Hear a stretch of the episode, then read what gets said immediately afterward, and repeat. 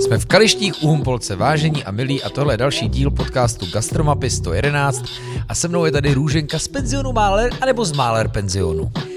Z Máler penzionu. Z Máler penzionu. Chybí tady ještě Lukáš, váš muž. Ano, ale někdo musí dávat pozor na děti, A já vím, že vy budete ta výřečnější, že? tak to určitě. Já myslím, že je dobře, že jste tady vy a že Lukáš dává právě pozor na děti, protože Lukáš normálně dává pozor na kuchyni a vy na servis a chod Na se- penzionu. Ano, na chod penzionu jako na celek.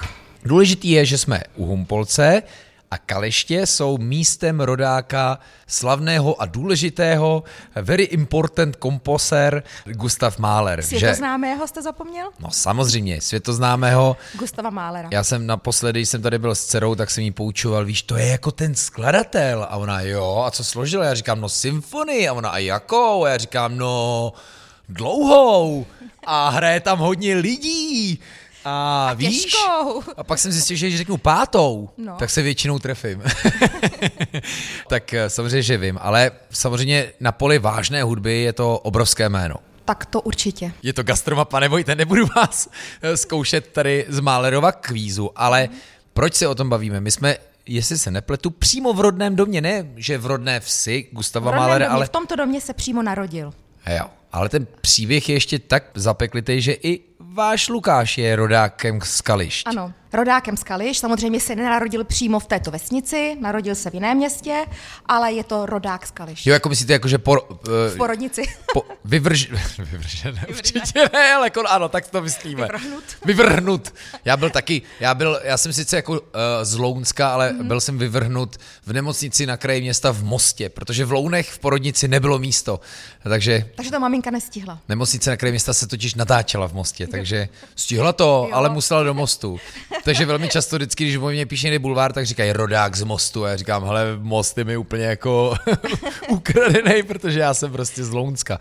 Takže tak. A ten příběh váš je neskutečný. Vy jste se s Lukášem, eh, nebo já mám za to, že vy jste se poznali v zahraničí, ale znali jste se už předtím? Předtím jsme se neznali. My jsme se poznali přímo v zahraničí, v Korutanech, eh, v Kečach Mountainu. Tam jste oba dva pracovali v gastru? Já jsem tam pracovala jako první, já jsem tam šla vlastně po maturitě v 99. Mhm. Mm-hmm.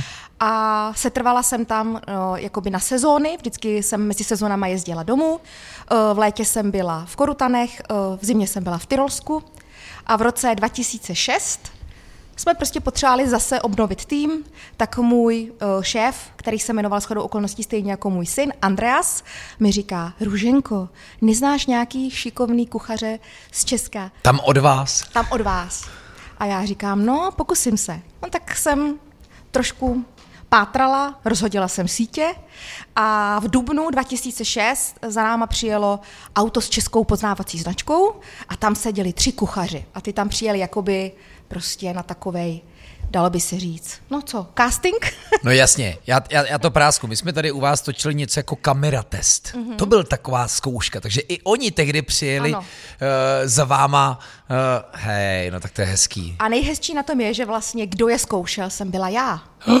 Jo? A teď, když porovnám svoje kuchařské umění a Lukášovo, tak to, to se nedá srovnat. Že? A vy jste tam teda vařila předtím? Já jsem vlastně začínala v Rakousku úplně od začátku. Šla jsem do Rakouska, neuměla jsem dobře německy, takže jsem začala jako pokojská. Pak uh, můj uh, bývalý šéf řekl, ty tebe je škoda, ale na pokojích. Tak mě vzal do kuchyně, pak mě z kuchyně vzal i na plac vlastně, kde jsem už obsluhovala, když jsem se naučila líp německy. A vlastně jsem se takhle postupně dostala, až že jsem byla uh, vedoucí provozu nebo vrchní číšník. A- A... Oba Kellnerin. A vy, když jste říkáte, že po maturitě, tak mm-hmm. vy jste byla jako z 19. gastra? Anebo... Ne, já jsem eh, studovala uh, pětiletý obor podnikatel, management, něco takového. A šla jste tam, protože vás to zajímalo, anebo nevyzní to tvrdě, když řeknu jenom, že šla jste prostě do zahraničí za prací? Šla jsem do zahraničí ze zvědavosti a hlavně v té době to bylo takový, že eh, holka 19 let, eh, z rozvedené rodiny, eh, rodiče prostě, mamka nejlepší mamka na světě. Ale v tu dobu to bylo takový, že jo, já puberta, neměli jsme na sebe tolik času. Byla jste ráda, že jdete pryč. Přesně tak. že nevidím. Je mi to jasný. A hlavně taky uh, zkušenosti, peníze, co si budeme povídat, úplně jiný výdělek a hlavně jazyk mě zajímal. Ty jo, víte zpětně, jak se Lukáš cítil, jako když jeli ti tři herci na ten casting, ti tři kuchaři, co si, jestli si vůbec mezi sebou povídali po cestě, protože už věděli, že bude konkurence a že dopadne jenom jeden z nich? No, jeden, jeden byl vlastně, dva byli kamarádi a ten jeden vlastně nepatřil k ním, tak tam taková rivalita jo, byla. Jo, no. je to ale strašně podobně, když jdou herci na casting. To je taková zvláštní atmosféra. Vy sedíte v takové té castingové místnosti, kde jsou všichni ty čikatelé na tu roli a všichni dělají, že jsou jako v pohodě a hrozně míru milovný, ale jako pod kůží tam to jede, tam jsou atomové bomby a jenom čekají, aby vybuchly. Ale ale vůči se tak jako netvářej. No tak to je teda mm. dobrý. No takže Lukáš to dostal a Lukáš byl jeden z těch dvou, nebo ten... Lukáš který... byl jeden z těch dvou, jo. z těch společných uh, kamarádů a Lukáš byl už tehdy a tomu zůstalo doteď jako hrozně stydlivý. Takže on nemluvil a to je takový to, jak si říká, on nemluvil, on makal, on dělal, ale ta práce prostě u něj vypadala jinak. Ten druhý byl taky velice šikovný, ale Lukáš ten to měl prostě dotažený. Ten prostě ve svých, já nevím, když to řeknu, 20 letech věděl přesně steak, všechno, ten tam prostě rozdělal takové věci, že šéf řekl, Rose, on mi říkal vždycky Rose, Rozy nebo Rozvita. A říkal, Rozy, tak toho berem, toho nenecháme utíct. A vy jste ho teda neznala do té doby? Ne, neznala. Vy jste jenom udělala tak, víte draft co, jako... Mezi náma je rozdíl 4,5 roku věkovej. Aha. Takže když já jsem šla do Rakouska, tak on byl ještě totální kuře. On byl ještě na základce. No moment, ale on zna, to znamená, že i vy jste odsud z kraje. Já jsem přímo z Humpolce. Tak to je ale úplně náhoda. Takže a mm-hmm. vy jste teda hledala jako ve svě, na Humpolecku, anebo prostě jste řekla, uh, jak jste na to šla, jak jste jako oslovila tři kuchaře, jak jste tam vůbec dostali? Náhoda, tam kam jsem chodila. Dneska se to dělá přes agenturu, že jo? Nebo no už? jasný, ale já kam jsem chodila, dřív se to dělalo přes jsem agenturu. chodila do školy, tak jsem měla uh, dost dobrý vztah s tou bývalou ředitelkou a jí, jí jsem se zeptala, jestli někoho nezná. Tam mi dala kontakty na obor kuchař číšník a takhle jsem se k tomu dostala. Takže Lukáš už tu dobu asi byl nějaký uh, minimálně v kraji renovovaný kuchař a paní ředitelka řekla, jo, tady Lukáš Novák je přece nadaný, ten by tam mohl dorazit. Tak Lukáš, když byl ještě vlastně, já nevím v kolika, šel do školy po, de, po devátý třídě, asi ve 14 letech, tak vlastně on uh, studoval tříletý obor kuchař číšník, ale on už v 15, 16 vařil v restauracích v 16 letech a když on byl na té směně, tak říkali, ten tenhle týden má dlouhou směnu, ten, ten dobrý, tak tam běžte. Takže on si prostě to jméno vybudoval strašně rychle. No a když jste teda stála za tím no. přijetím, no. tak vás teda stejně jako šéfa uhranulo to, že je tak dobrý? Jako, a nebo už tam jako byla nějaká je, osobní jiskra? Vůbec. Jako, jak, jako kuchař super, ale jako chlap, jako nějaká chemie, tak to tam nebylo vůbec. Takže se bavíme v době, přesně jste řekla, teďka se stará o děti a jsme úplně jako společný podnik, společný podnikání. Mm restaurace, penzion, starosti. Ale časem, my jsme tam vlastně spolu byli na té sezóně, že jo, letní, 2006 leto, tak vlastně se to postupně budovalo, najednou přišel humor, zasmáli jsme se společně, trávili jsme spolu večery a v říjnu prostě, v říjnu v roce 2006 prostě jsme řekli... A že vy už jste tam byla sedm let? Jo, takže docela dlouho teda, mm. jako z rebelie jste odešla v 19, ale to se muselo doma stýskat, ne po vás? No tak to se stýskalo moc, každý rok jsem poslouchala do roku 2018, jsem poslouchala eh, každý rok čtyřikrát, kdy už se konečně vrátíš. Mm. kdy už se konečně... přijet vždycky na ty Vánoce a... Jo? Mm. Ale musím teda říct, že ty vztahy se utužily a že vlastně, když jsem se vracela pak domů mezi těma sezónama, tak už jsem netoužila potom jít někam ven, zapařit s kamarádama, uh, užívat si. Chtěla jsem být s mamkou v obýváku, koukat si s ní na filmy, povídat si s ní. A od té doby jsme se vlastně nikdy už ani nepohádali. Takže za těch sedm let jste si tam ale po svém rostla, jakože, jak říkáte, spokojský až na někoho, kdo najímá a vybírá kuchaře, takže... Taková pravá ruka i šéfa v té poslední firmě. Takže jsem způsobem provozní. Ano. Nebo ne možná svým způsobem, ale určitě. Já si myslím, že to je asi pro gastronomii to nejdůležitější. No, hejda. Že někdo ze šéfů si prostě z těch vedoucích eh, projde úplně vším, protože hmm. nebojím se ničeho, že jo. Když tady vypadne někdo na nádobí, jdu k nádobí. Prostě vyperu, vyžehli mu klidím pokoje, prostě všechno. No, protože vy sama teďka ty všechny pozice znáte. Ano. Ty jo. Takže proto mě někdy irituje, až když někdo přijde a ještě neukázal ani co umí a už začne hned, to já nebudu dělat, to se nezlobte, to, to ne, to není moje, to, to já mít nádobí nebudu, to ne, to je špína. Hmm. Máte tak, tady někdy mladý lidi? Hodně mladí lidi. Hodně mladí lidi. O, třeba jsem tady měla, to je, to je úplně úžasný, že vlastně ty místní holčiny tady z těch rodin z Kališť, jim bylo 14 let. I jsou přímo i z Kališť, jako, Přímo z Kališť. malinká vesnička, No z Kališť ne? mám nejvíc lidí právě. Fakt jo. Jo, a těch nejlepších lidí, nejpracovitějších, nejpracovitějších, eh, nejspolehlivějších. Většinou, když je vyhlášená restaurace, hostinec na malý vsi, tak samozřejmě my foodies, co se sjíždíme z celé země, to máme rádi, ale v obci vzniká jisté pnutí, nechci tomu říkat hnedka závist, ale je to jedna z těch vlastností, která to pnutí šponuje. A to tady není? Já si toho vůbec nevšímám, takže já to vůbec nemůžu jako Ono je to dobře, si to Já všímat, to to by vás to otravovalo strašně, že? No, přesně tak. To, co vás ubíjí, když to pořád řešíte. Ale to je skvělý, že pak zaměstnáváte prostě jako místní lidi a já, mě, mě právě, proto jsem se ptal na mladý, jestli se vám třeba nestalo, že přišla nějaká 19-letá holka, která tak trošku chtěla utíct domova. jako ne, Jako já. říkat utíct domova, jo, ale jako přesně, jestli třeba tady nemohl být nějaký podobný příběh. Ne, ale přišla, přišli jsem za mnou třeba dvě ve 14 letech a já jim říkám, určitě přijďte, ale až vám bude 15, tak se za mnou stavte, protože o, nějaký prostě večer se tady určitě zůstane díl než do deseti, že jo, i, i díl, tak říkám, prosím vás, přijďte, až budete mít 15. narozeniny. 15. narozeniny už tady stáli a říkali, Ne, ne. Růženko, prosím vás, tak už můžem. A vlastně teď je to třetí rok, co jsme tady a oni jsou tady se mnou tři roky.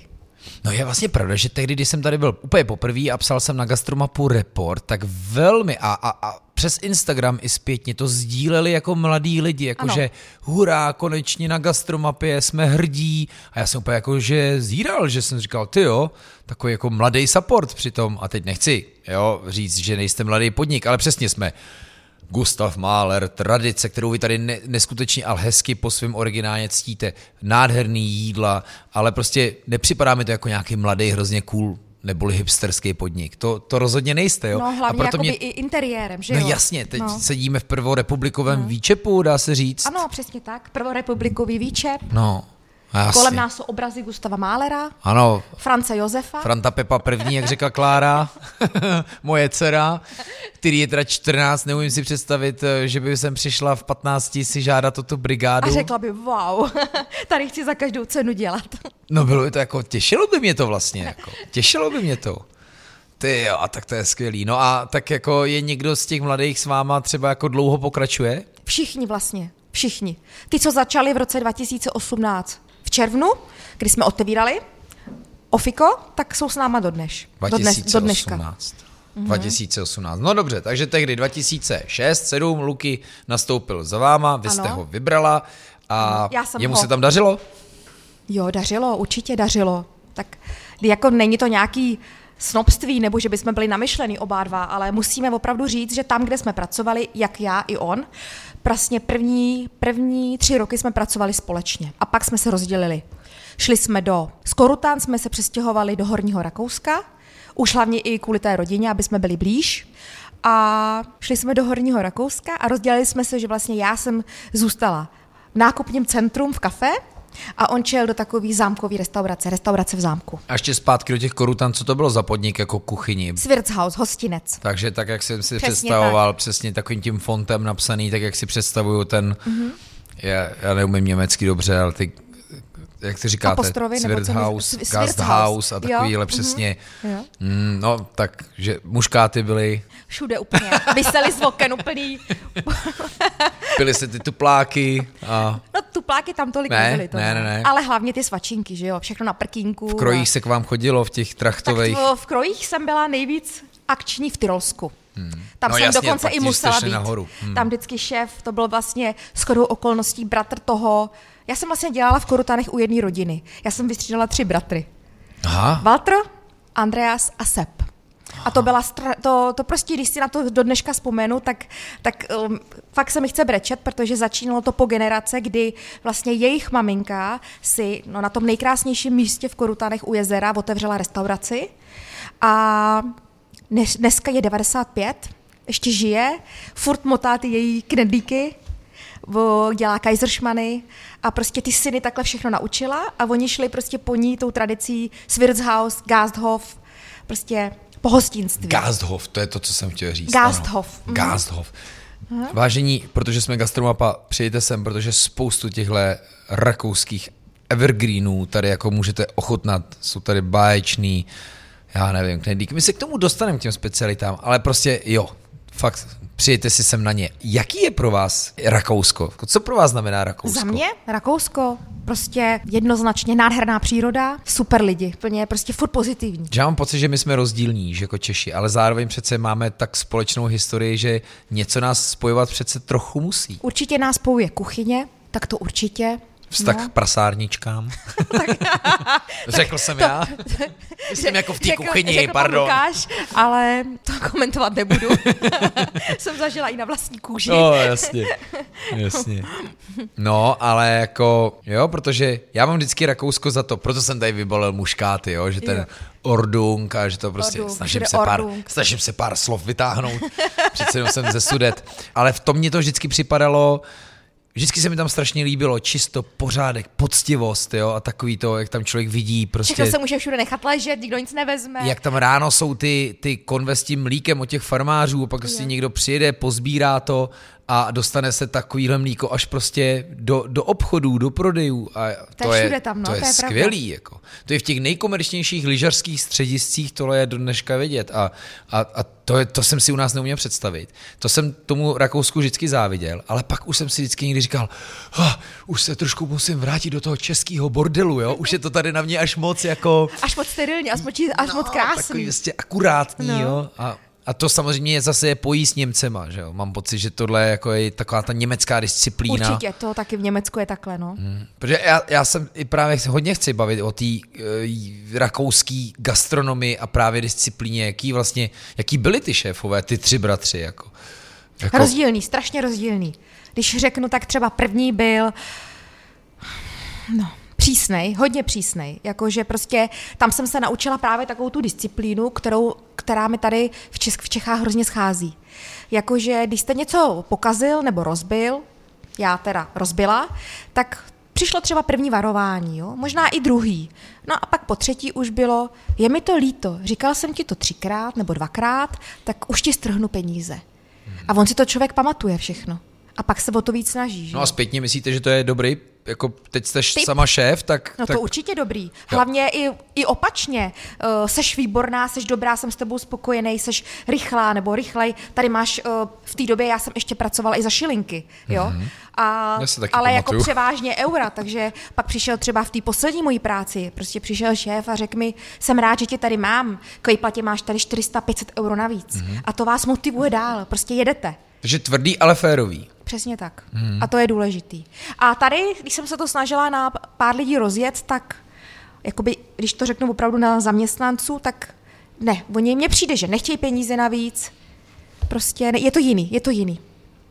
Aby hlavně nebylo víc práce, jako to prostě odvíš si to, co musím. A... Tohle teďka hodně častý... A ještě špatně několikrát a když prostě člověk přijde, tak ani nezajdete 10 metrů a už slyšíte, prostě, jak už jedou, jak se o vás baví, že to je špatně prostě. No a vidíte, na jednu stranu chválíte, jak, jak tady máte líheň mladých Ale přímo o nich nemluvím. O nich třeba zrovna ne. nemluvím. Aha, tak, tak o kom mluvíme? To jsou prostě takové dvě skupinky rozdělené, co jsme tady zažili za ty tři roky. Mm-hmm. Ty lidi už tady třeba ani nejsou, jo. Spíš mm-hmm. tady nejsou, respektive všichni.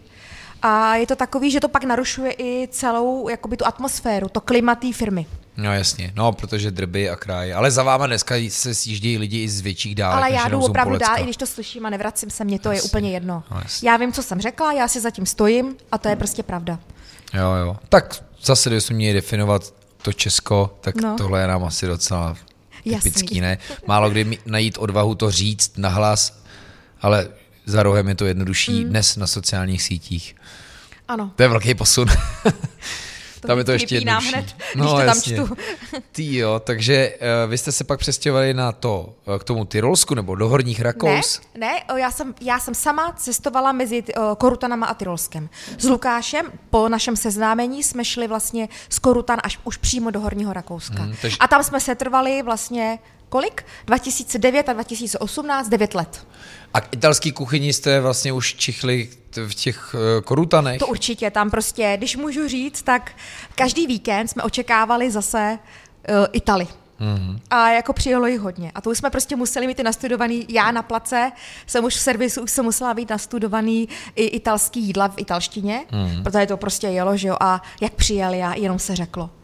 Uh, guláš di červo, takže jako uh, jelení guláš. Ježiši, jelení guláš, hirš, hirš, ty už prostě úplně, ty byli nadšený. Úplně. A ty to chci říct, že to, já jsem řekl italská gastronomie, ale to nebylo určitě nějaká jižan, jižan, Oni nepřijeli za náma. jižanský věci, to, No. byly, tak, to je taková ta vysokohorská gastronomie, která Vysok- i v jo. Itálii je podobná vlastně. Ano. Tam to splývá, ne? Taková ta alpská kuchyně. No já jsem tam teda jezdila v každém volném dnu, jsem se jela odreagovat do Itálie, hmm. protože jsem to měla vlastně uh, uh, na hranici italský 10 kilometrů a kolikrát jsme se sebrali, jeli jsme do Udine, anebo Udine. jsme jeli i do No je to jak Bolzano a takhle. Bolzano, no jak se jmenuje to, Trento. tento... Uh, Nevím, já zase tak moc to tam zběhlej nejsem, ale chápu. Prostě já si nějaký severní vzpomenu. města. Jako. Tak tam jsme jeli prostě přímo k moři, hodina a půl cesty. Jo, k moři, jasně. Mhm. No tak tam už je Rimini. Rimini, ale před Rimini to bylo. Terst. Já jsem úplně... Teď já si kloužu prostě, Já já, já to mám rád, jo, ale jako... No, takže tam jsme Itálii jsem dlouho nebyl. ale musím teda říct, že stejná kuchyň tam nebyla nikdy. To opravdu i hned za hranicema, pizzerie, pasta, Hmm. hlavně, hlavně přírodní šnicely, přírodní prostě plátky, Jo, hlavně k tomu míchaný salát, ten jejich saláta mista, který nikdy není uh, ničím ochucen, vždycky si to každý ochutí na stole, olivový olej, uh, balzámiko. Taky mají superovou tu zeleninu, ale... Mně to strašně chutná. Já vím, no, když to si tu- dáme tady, já to nemůžu dochutit. Dám si to tam. To mají to tu je prostě- úžasnou zeleninu, no. No, ne, opravdu. Asi hodně sluníčka hraje to velkou roli. No, je to plný a hlavně sbírá se to zralý. a ne, že ne se to... podtržený. A ne, že se to sbírá nezralý, aby to dozrálo na cestě do supermarketu, že jo? Vytápěným autem nebo něčím. No, a je prostě ta logistická cesta. Hmm. A no, to je, to je hezký. No takže, ať se teda zorientuju, vy jste se pak přestěhovali, Lukáš šel uh, Mhm. Do zámecké restaurace? Z tý, takový tý, do Ano. zámecký restaurace, mám si to představit, že to bylo něco jako, že víc hoch, abych se držel teda. Určitě. Tý, Ein bisschen gehoben. Ohohoho, já se ještě tady.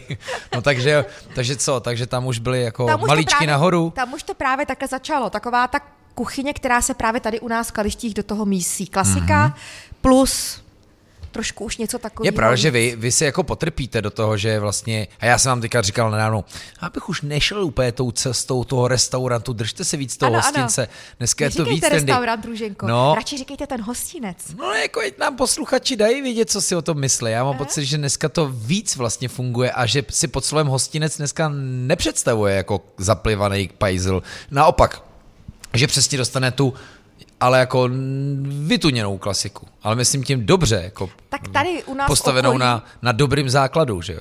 Tak tady u nás v okolí, co jsem si všimla, nepoužívá nikdo slovo penzion nebo restaurace nebo restaurant. Vždycky říkají, jedem k Málerovi.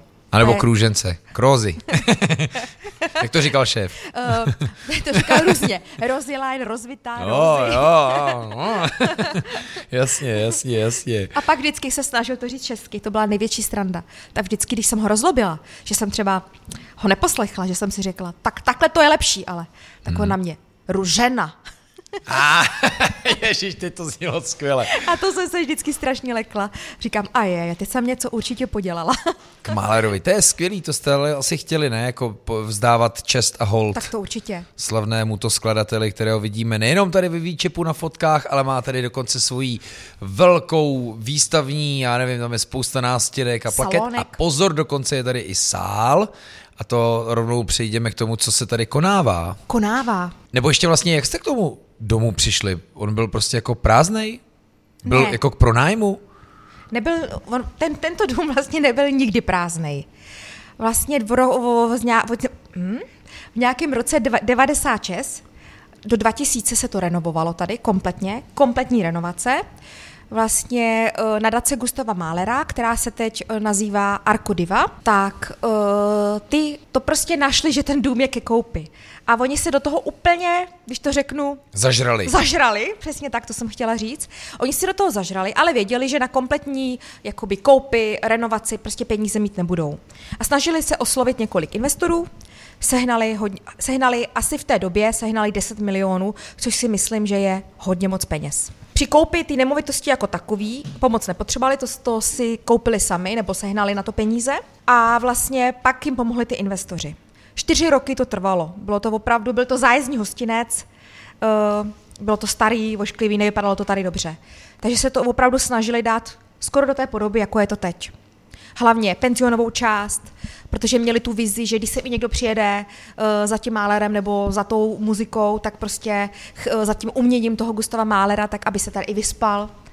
Vlastně začalo to být i takový, že přijeli nějaký takový ty uh, opravdu milovníci Gustava Málera a oni se tady chtěli vyspat, že oni tady milovali ten klid, ten klid, tu pohodu, na pokoji žádná televize a říkali, že ještě se takhle nikdy v životě nevyspali dobře jako u Málera. Doufám, že si přivezli svůj gramofon a pouštili si tady LPčka.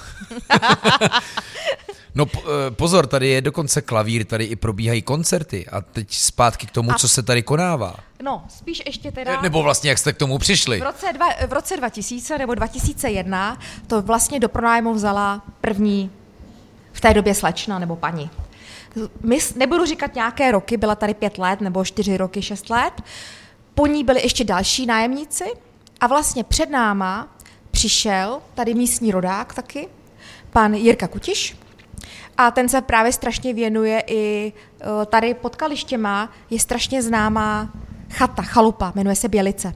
Sjíždějí se tady opravdu i osobnosti, protože on tady pořádal vždycky folk Kaliště každý rok v červnu a má to neskutečný úspěch, třeba 1500, 3000 návštěvníků, fakt velká akce.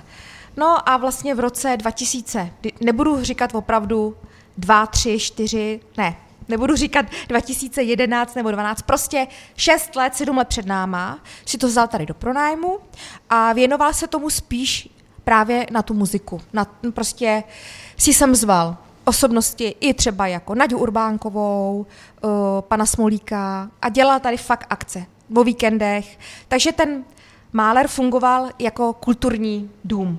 Opravdu. Drželo to takovou tu tradici toho Gustava Málera. A plus tady ta prvorepubliková hospůdka sloužila nejvíc místním domorodcům a hlavně ty, co projížděli kolem na kole, tak to tady měli strašně rádi, bylo to za něj fakt hrozně oblíbený na to pivíčko. On uměl točit výborný pivo, Vždycky se o to krásně staral s láskou. A my jsme vlastně byli dobří kamarádi. A ještě než to ten Jirka Kutiš vzal, tak nás paní Černá právě z Arkodivy oslovila, jestli bychom si já a Lukáš, protože nás tady znala z těch akcí, právě Lukáši, jak jste se ptal, že každý rok se tady v Kytnu pořádají akce na počes uh, Málera. Sjíždějí se tady různý dechový orchestry, i třeba z Rakouska, Německa. A ona nás tady na těch akcích právě poznala, kdy my jsme už v tom našem volnu, kdy jsme my jezdili z Rakouska, tak jsme jim tady grilovali, vařili, připravovali speciality, takže na návsi v Kalištích si mohli dát vysoký roštěnec, eh, pstruhy plněný bylinkama, petrželový brambor. Hodili jste vizitku, prostě jste zafrajeřili prostě, s těma zkušenostmi jezdí... z velkého světa. A každý rok prostě už věděli, budete tam, tak my přijedeme na ten luxusní marinovaný špís. A takhle. Takže takhle nás ona poznala, paní Černá s panem Štilcem. A v roce 2011 se nás právě ptali, jestli už bychom, jestli bychom neměli zájem o Málera v Kalištích. Ale hrozně dlouho jsme na tom uvažovali, nad tím uvažovali, ale zjistili jsme, že ještě nejsme zralí, nejsme prostě připravení. Asi to ještě nebyl ten pravý čas. Takhle to mělo být. Tak jsme zůstali nadále v Rakousku. Právě v tom roce 2011 si to tady vzal pod křídla právě pan Kutiš. A v roce 2008 se stalo takový neštěstí, že vlastně on uh, ve spánku zemřel. Ze dne na den prostě tady nebyl ten super člověk. A teď i jeho žena, jeho dcera, který to tady prostě všechno dělali s takovou láskou. Já jsem sem chodila furt. Já jsem přijela z Rakouska, přijela jsem sem a dala jsem si tady svařáka třeba tam na tom stole. Jo, a oni mě obsluhovali tak strašně milí. Nebo se jsem chodilo na, advent, na adventní víkend, každý rok jsem se sem šla podívat. Takže já už jsem tuhle tu jakoby hospodu, hostinec znala hrozně dobře. No a tohle se s ním právě stalo a ještě ten večer nám volala jak paní Černá, tak prostě pan starosta z všichni. Eh, Ruženko, Lukáši, prosím vás, popřemýšlejte nad tím. Je to divný, že jo? Ten člověk odejde a už se starají o to, jak to bude dál. Ale oni museli, protože tady bylo nasmlouvaných už takových akcí a hlavně i třeba květen, červen, svatby, co už právě pan Kutiš pořádal, nebo jako by měl už domluvený, tak oni fakt potřebovali někoho, kdo to od nich převezme. Vlastně dalo by se říct, že ze dne na den z 8. března 2018 na 9. března jsme řekli ano, my bereme Gustava Málera v Kalištích. Bylo to hodně náročný, teda jak psychicky malý, malý, malý dítě doma, syn, ještě mu nebyly ani dva roky. Takže vlastně tahle okolnost jako rozhodla. To jsem právě řekla, že vám jakoby o, život vám přinese věci, nebo se stanou věci jako tak asi, jak mají být, nebo já nevím, jak to mám nazvat, jo, ale prostě... A zpětně to tak berete? On je to tlak, že jo? Vy Je se dostanete, tlak, člověk jo. je v šoku, já jsem v šoku, jenom to říkáte. Mm. Pro vás to muselo být mnohem těžší. Strašný, strašný. A najednou vlastně vás tak trošku jako postaví před tu situaci a možná je vám i trošku trapný to odmítnout v tu chvíli. Musí to být hrozně ne, složitý. je vám to trapný to přijmout vůči tomu člověku, který tady byl? Navíc, A ještě je to. vám to trapný odmítnout, že i já ho měla ráda, jeho rodinu mám ráda a jakoby říct, co s tím Málerem dál bude, protože já jsem k němu měla nějakou citovou vazbu vždycky. Vlastně 2017 jsme tady na pokoje číslo dvě byli dokonce i ubytovaný, jsme tady spali a už jsme právě Jirkovi pomáhali připravovat oslavu narozenin. My jsme tady dělali raut. 2017. A rok s rokem se sešel a vy tady stojíte před rozhodnutím, mám to vzít nebo to nemám vzít. No tak je dobře, že jste to vzali. No tak určitě, teď jako ve výsledku ano, ale Takže ta akce, ty hudební festivaly, to už prostě je tradice. Takže vy jste sem vždycky jezdili z Rakouska vlastně několik let a už jste tady byli ty zavedení. My jsme si chtěli vždycky odpočinout. Grillmani. ale Nikdy jsme si neodpočili, vždycky jsme byli grillmani, ano. Takže vy už jste prostě tady byli známí jako Kartony, adresy, který aut- prostě v tom Rakousku se jim daří a, a, a, a b- že byste byli ideální provozovatelé. Plné auto vína z Rakouska, plné auto surovin z Rakouska jsme vezli. My jsme si sem dokonce vozili i věci z Rakouska na to grilování. Takže tak, jak vy jste tehdy vydraftovala toho Lukáše do Rakouska, tak si zase ta obec a, a, a celá tahle komunita a, a společnost zase si vás vynárokovali na zpátek. No, to asi tak bude, no.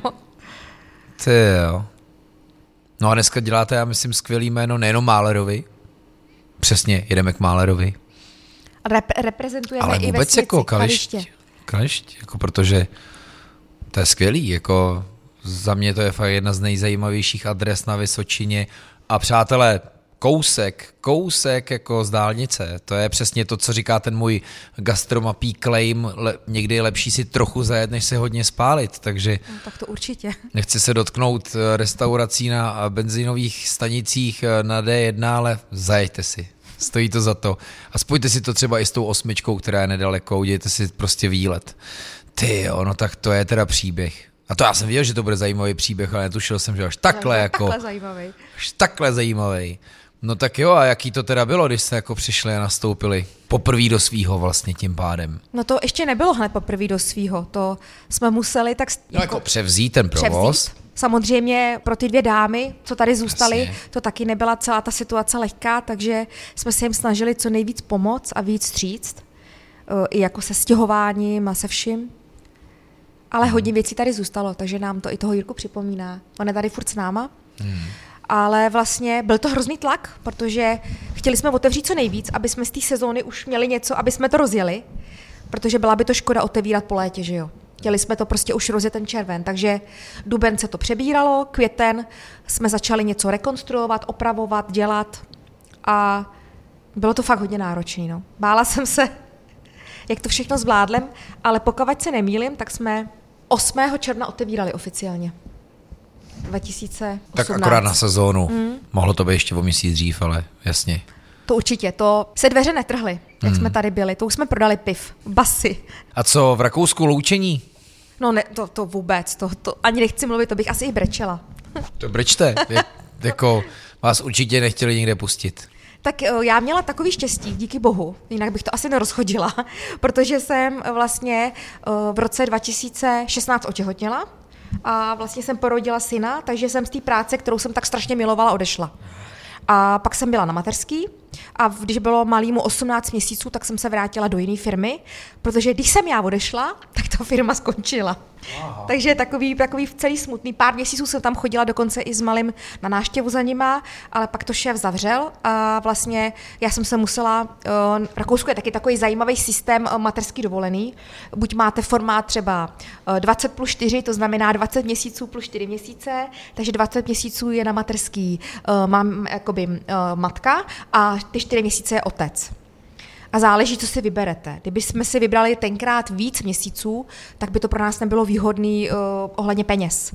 Opravdu to bylo málo, jako, takže jsme si vybrali 20 měsíců plus 4, takže když, když bylo malýmu 20 měsíců, tak já jsem musela už nastoupit do práce. A na, vybrala jsem si zase taky takovou hodně dobrou kavárnu, pekárnu a vlastně zároveň i kafe, restauraci, to bylo všechno spojené. A tam jsem se zase naučila další věci. To jsem si myslela, že v tom Rakousku zvládnu všechno. A když jsem tam přišla, tak tohle je taky obrovská rakouská tradice. Pekařina, jo. cukrařina. No úplně. Ten výběr těch chlebů, tam prostě někam přijdete a tak jaký si dáte? 10 druhů, 12, 15. No, jako neskutečný úplně.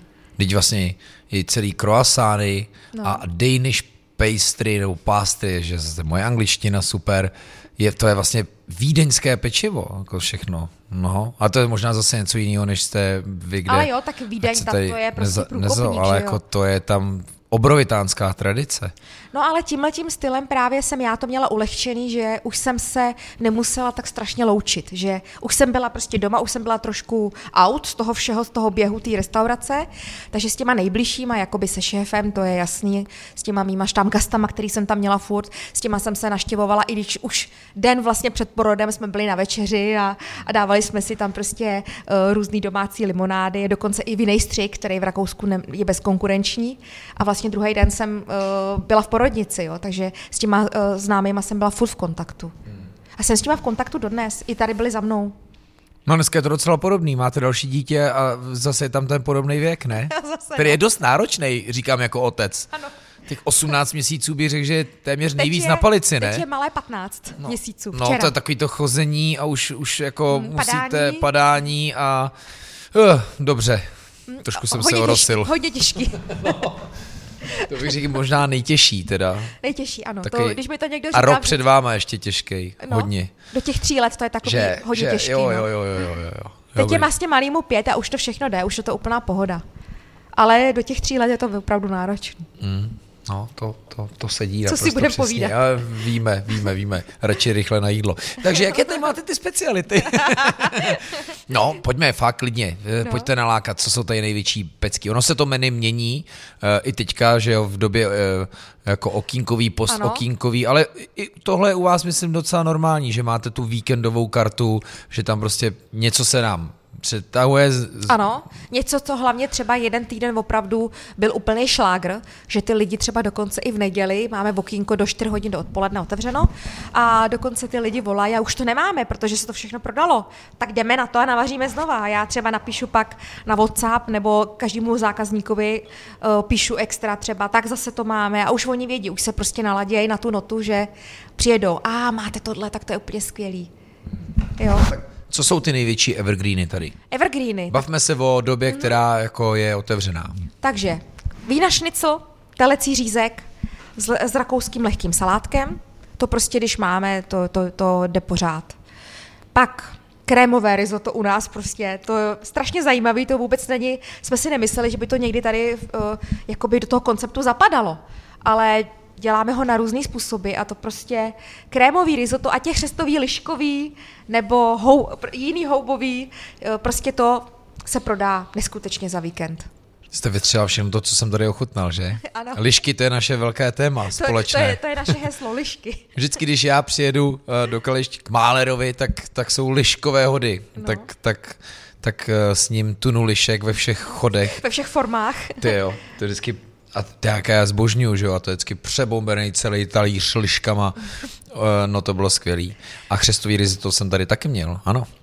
No a co si budeme povídat? Dušená líčka, eh, lanížové pyré nebo uh, krémová polenta, to taky, to prostě je na lístku a hmm. klasický steak, hovězí, to prostě stračety, marinovaná rukola, uh, lanížová kaše. Jsou a prostě takový hity a takový to klasický. Rakousku, já jsem tady jednou měl předkrmový knedlí, to bylo jako karpáčo z knedlíku. Knedl karpáčo.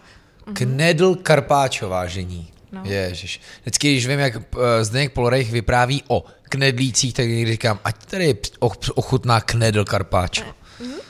No co to je knedl carpaccio? No klasický rakouský zemlový knedlík, to je ta kulička, že jo. Prostě na tenko a na nakrájený. tenko, jako je karpáčo, že jo, na tenko nakrájený. A... No bylo to s liškovou omáčkou samozřejmě tehdy No, ty lišky jsou už dopředu namarinovaný. Ano. A vlastně ty se na to pak poskládají a pak je to přijde taková speciální marináda, trošku taková salátová garnitura Mhm. mm-hmm. a jemně pokapaný vlastně i tím naším speciálním drezinkem, který máme na každém salátu, což je velice oblíben. To je a něco taky, prostě co, co přišlo z Rakouska?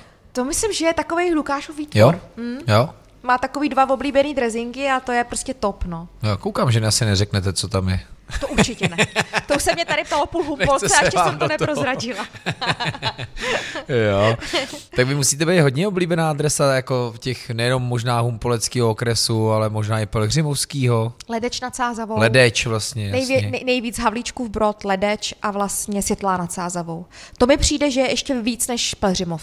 Dokonce. Humpolec určitě, to je top. Ale i tam se posunulo, mm. i tam začínají být dobrý restaurace, Jo. v Leči je určitě u řeky, Ano. jdou dobře. Pozor, ve Světlí je teďka jmenuje to Městská restaurace Světlá nad Slyšela Sázavou jsem. a, a nádherně to dávají. Ale to je skvělý, protože čím víc adres, tím víc hostů a, a, a oni rádi střídají, že No jo? určitě, A porovnávají. I vy zvyšujete jejich nároky, že jo? Když u vás budou mít něco skvělého, tak pak to budou chtít i tam a, a No, obráceně, takže to je, to je úžasný a právě to je to, co říkám, že ta Vysočina, jako omlouvám se všem, dlouho spala, ale jako sakra krásně se probouzí. A tím, jak je sama krásná a ojedinělá a my si tak trošku myslíme, že nás nemůže ničím překvapit, tak je to pak je jako opak pravdou. No, to je, to je dokonalý. No tak jo, a co pokoje? Ty se taky jmenují podle Málera? Ne, to ne. To ne. Nejsou Ale to ty symfonie. Rauty, rauty máme pojmenovaný podle Jo? Málera. No. Hmm. Jsme dali třeba mm, vlastně jména jeho dětí, jeho dcer, takže máme třeba svatební rout uh, Anna nebo Maria. Hmm. Teď jsem na tento rok vymyslela i Alma, jeho ženu, a je to velice oblíbený. Ty jo. Pokoje nemáme pojmenovaný. Takže uh, pořád ty akce se teda konají, Mhm. mm-hmm. když samozřejmě to doba dovoluje a zhromažďování lidí to dovoluje. Ano. A to pak jsou vysloveně slavnosti, že si umím představit, že prostě přijede milovník, já nevím, Málera z Belgie a prostě se tady nebo v přilehlém Ano. okolí musí ubytovat a cítit ten život toho Gustava tady. Měli, taky jsme tady měli právě, před dvouma lety jsme tady měli pána z Nizozemska a ten hmm? prostě tady chtěl spát. Ten Jsem to skoro trefil. ten si to úplně užíval prostě. Odkud nejdál přijeli lidi a nadšenci? Nevím, odkud byli, ale uh, bylo, byla to jedna hrozně velikánská akce od cestovní kanceláře. Uh, vlastně se se mnou spojili uh, e-mailem, že by byli rádi, jestli by sem mohli přijet uh, opravdu velikánská skupina. Tak jsem se jich ptala, jak Jako velkou, autobus třeba? Jak velkou skupinu myslíte? Tak jsem třeba čekala 50, 60, 70 a ta paní mi oznámila, no autobusy. A já, no a kolik? A ona, no pět. A já, aha, a jak se sem vejdem? A ona, no to vymyslíme. Tak ono to bylo takový zajímavý. Za prvý, neměli kde zaparkovat. Za druhý se nemohli do Málera vejít, že jo, do restaurace. Takže ono to bylo vlastně na etapy. No. Půlka byla na zahradě, na dvoře, Já tak jako půlka byla na sále. Od vás koukám do té kuchyně, která má tak podle mě jako 15 metrů čtverečních. Ano. Ani ne, možná. Ano. Tak to je hodně teda drsný. Ale oni právě byla ta skupina, která nejedli. Oni Aha. Chtěli mít připravený svačenky. Takže nebylo to, že výdej št, Ne, chtěla mít 300, 300 šniclů. Paní... To ne. Ideálně si ještě každý vezme něco, že to nebude tou bufetovou formou, ale že jako à la carte. to byste se úplně museli To zbláznit. si myslím, to řeknu na rovinu, to bychom asi nedali. nejde, to nejde. To, nejde. to by čekali To tak takovýhle dlouho. výletní restaurace jsou, že jo? V No. Plzni, teď nevím, jestli to je Spilka, ale to vlastně ta restaurace pod plzeňským pivovarem, kde přesně jezdí ty autobusy, jo? A tak to je, to je, to je šílený. Vemte si, že najednou tam je třeba 300 hostů a každý si vybere něco jiného. Ten výdej musí být jako šílený, no. To mi přijde, že já nevím, jak to dávají, ale nepřijde mi to, že by to mohlo držet dobrou kvalitu. Hmm. No teda, tohle je eh, podnik, o kterém jsem víc slyšel, než že bych ho znal, jo. Ano. A nevím vlastně, jestli ještě vůbec funguje. Já slyšel jsem kuchaře se o tom v jednom právě podcastu bavit a, a znělo to zajímavě, že jako bych chtěl hrozně do té logistiky vidět, do toho zákusí, to, to musí být masakr. Ty autobusy, to zní a, až jako strašidelně, to. No, jako taky jsme se lekli, když to začalo přicházet. Mm. Prostě ve dveřích se najednou objevili uh, Japonci, Japonci, Korejci, jo. Tak uh, Aziati A různý, různý, barvy hudbu. pleti, jako já no, nejsem jasně. žádný rasista, jo, ale prostě myšenci, uh, běloši, černoši a prostě to tady všechno bylo v té jedné místnosti na tom sále, zbytek na tom dvoře a všich, všechny jazyky dohromady a pak přišel nějaký stoletý dirigent, opravdu, opravdu pán hodně starý, přišel, ale úplně uh, fit, přišel, set za klavír, zadal nějaký tón a už jeli. Bylo neskutečný. Ten Tak- barák hučel, ten tak hučel, Ten klavír tady je vlastně v tom ten sále. na sále, ano. Samozřejmě klavír, do kterého náš malý Vojta přišel a eh, začal do něj bouchat a něco hrát. Máler to nebyl. Ty jo, takže a tak to tady jako hodně učí. No a jak oceňují takovýhle hosti jako takovýhle krásný jako gastro? No jako můžu říct, že třeba i zpětná vazba byla vždycky, že třeba pak uh, ty z těch cestovních kanceláří prostě napsali, moc krát děkujeme, bylo to velice příjemné, všichni byli spokojení. Respektive jakcí milovníci vážné hudby jsou hosté. No, No, to taky může být, že jo? Zvlášť pokud přijíždějí v autobusech. nejhorší na tom bylo, že oni si něco objednali a vlastně, když už dorazili po několika těch týdnech, měsících objednané svačiny, která byla rozdělená na normální, vegetariánskou, eh, veganskou, peskatariánskou, tak když dorazili, tak každý ten člen té posádky vůbec nevěděl, obě- co si objednal. Jo, žeši, no jasně. No Takže to musí byl být. opravdu chaos. 150krát jakoby řešit, uh, cože jste si dali. Účastníci zájezdu, je mi to jasný. Byl to zážitek. No, od pěti od rána jsme tady uh, dělali po celém výčepu, po té to prvorepublikové hospůdce jsme dělali bagetky. Tak jo, no a co ty příští dny? Je, jaká je vaše, jako co si přejete, jak aby to fungovalo? No určitě, co si přeju. Já mám pocit, že se vám daří, že vás lidi mají rádi, že to doceňují, těší se k vám, to je vždycky to nejhezčí. Tak uh, chcete to tady dál nějak rozvíjet nebo jít dál po vrcholu? No tak to určitě, že to chci rozvíjet. Hmm. Chci ještě plno věcí vylepšit, nebo chceme vylepšit. Určitě eh, i tu trošku tu gastronomii. Moje vize je teď taková, že bych chtěla na to léto tam zařadit právě takový ještě trošku víc to rakouský. Jo. Že třeba i pro ty cyklisty, turisty, nebýt hned nějakou takovou kartu, jakoby meníčko, kde jsou náročné věci, ale chtěla bych spíš jednodušší. Takže prostě sírový platíčko, nějaký dobrý, eh, nebo klasický, jak se říká v Rakousku, Bretliauze, navrh dát panáčka, eh, hruškovice, slivovice. To nás covid naučil. Rychlé věci a, a vlastně jako s, udržet kvalitu, zároveň to nepřehánět, nemít tam tisíce ingrediencí, Ano. dostat se ekonomicky a za podobnou cenu to prostě prodat jinak a, a líp, to je, já si myslím, že to je, to je skvělá cesta. I, pro vás je vlastně možná dobrý pro lidi, co se vlastně nechtějí zdržovat a vysedávat. Ano. respektive zabírat místo, když to řeknu takhle blbě, ale dát si jenom něco skvělého a zase frčet dál, to je perfektní nápad. A ne každý má chuť si dát předkrm hlavní dezert. Eh, Někdo chce prostě opravdu přijet, dát si dvě piva, nebo domácí limonádu, nebo vinej stříka. Ne Dát každý jak já, co tady dám si vždycky čtyři chody, že? Ano. A váš syn čtyři zmrzliny.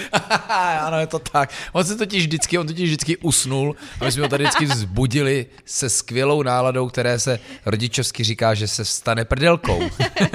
Takže jo, chci hranolky. Ranolky a zmrzlinu. Jo, jo, to je super, děkuju, to jste práskla skvěle. ne, tak to je, já se tím nikde moc netajím. Nebudeme si to lakovat. Tak eh, já to mám to samý. My No. no. někam přijdeme a každý si říká, o, tyhle ty, co umějí dobře vařit, nebo fachmani. A náš syn vždycky, já si dám kuřecí řízek a hranolky. Ale spousta jako kuchařů tohle říká, že jejich děti vlastně jako nejedí dobře. A hlavně i smažáky, že jo, to vždycky. Hmm. I tady máme taky kolikrát takovou klientelu. Hmm. Luxusního šéfa ze šéfovou z restaurace a hmm. jejich dítě si dá to samý. Hmm. No, No, jasně. smažený sír. No tak jo, no, no. tak budeme moc fandit, Růženko. Já no tak děkuji za dnešní návštěvu. budu se zase strašně moc uh, rád vracet, vždycky. Doufám, že v lepší náladě než prdelkou. já vždycky, já se těším strašně moc.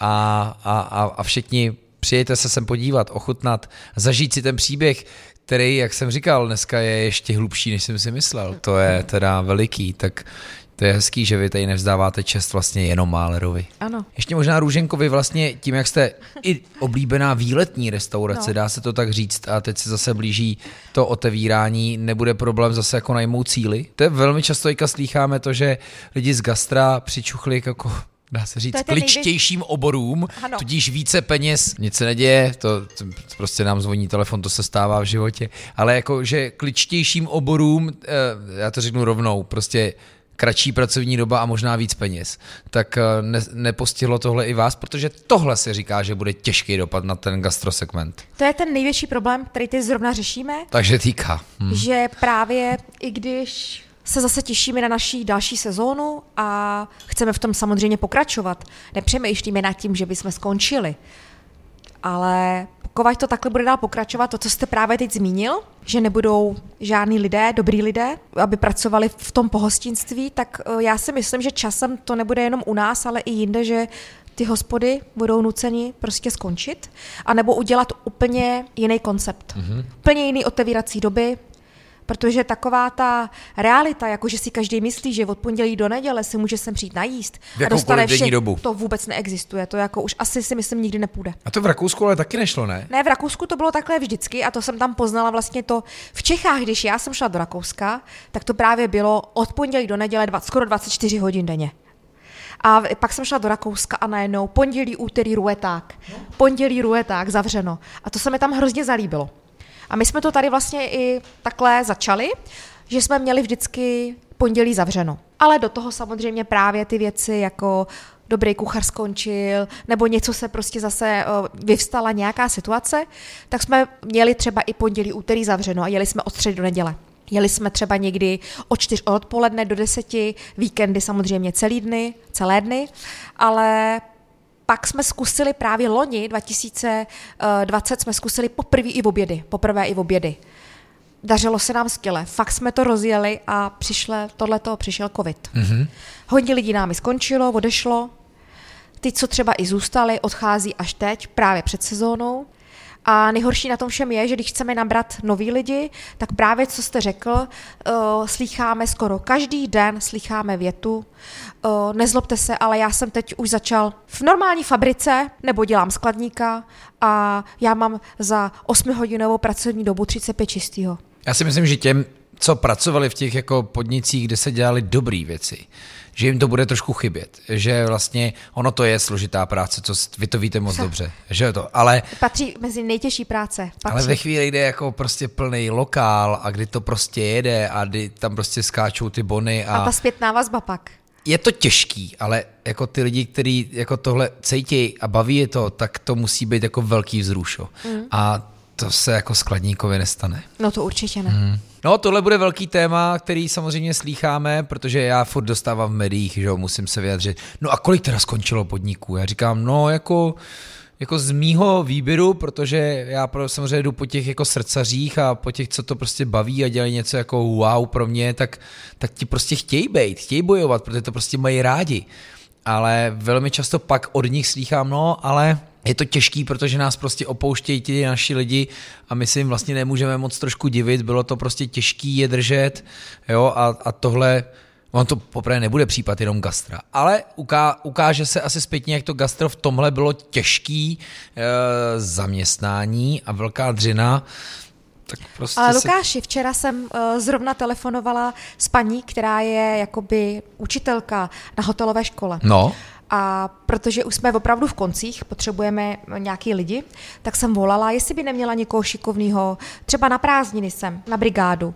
My se dobře známe, takže mi říkala, Růženko, to, bude to hrozně velký problém, možná někoho šikovného bych tam měla, zeptám se, dám vám vědět, ale do budoucna hrozně se bojím vůbec o tady to řemeslo, protože my ani nedáme dohromady jednu třídu, protože nikdo se na to nehlásí. Nikdy jako tenhle rok jsem nedostal tolik prozeb od uh, gastronomických škol, abych udělal na Instagram motivační video. Ano. Pojďte do tohle oboru, je to strašně sexy práce. Ale, ale tak to nějak dopadne. To přesně, jak říkáte, tak pořád se dá vždycky změnit koncept a tak, no. Můžeme se snažit, jak menu. chcem, ale musíme to udělat i pro nás, že jo? Aby to jednou pro nás nebylo ale smrtelný. Já věřím, že i vy, když nebudete mít na té kartě 20 jídel, ale budete jich mít 8, tak budou skvělí a člověk si vždycky vybere. My no. už právě vymýšlíme i, že tam budou třeba jenom, jich bude 6 dobrých a budou tam třeba i delší dobu ale budeme k tomu každý týden dávat něco prostě extra. A Ruženko, když jste tady měli naposledy ten holandák v housce no. v okínku, takže to stejně jelo. To bylo bezkonkurenčně no, vyprodaný. Vidíte, no tak prostě já chápu, jako chtěli bychom dělat tu restauraci, teď Lukáš vařil v tom zámečku, Ano. ale prostě to je bohužel tak posraná doba. No. No. A, a mě třeba utěšuje, že se to prostě týká celého světa. Ano. Že jako kdyby se člověk z toho měl hroutit, no tak to nejde. Že v tom nejsme sami. No ne, no tak je to tak prostě celý, je, taky hraju v onlineu, no. Už si skoro říkám, jestli se budu chtít vrátit. jestli nezůstanu u holandáků v bulce. Na divadelní úrovni. Jo, děkuji moc, držím palce. Vy to budete dělat vždycky krásně tak uh, těším se, že se na to zase přijedu tak jako dneska podívat. Přijel jsem Volkswagenem, málem jsem zapomněl, přátelé, děkuji, to je náš partner, víte, našeho podcastu a, a mý nový knížky, ano, můžu říct, že eh, k Málerovi si můžete přijít s knížkou 365 i 555 pro razítko a věřím, že i podpis Růženky a když se Lukáš nebude stydět, tak i Lukáše a eh, že vám tady bude chutnat. Takže děkujeme Volkswagenu, ale vám za to, že jste poslouchali. Přijďte se sem podívat, to předně, to je téměř rozkaz a za druhý, když vás to bude bavit tenhle díl, tak to řekněte svým známým, zazdílejte jim to, šiřte to, protože tohle šířit můžeme.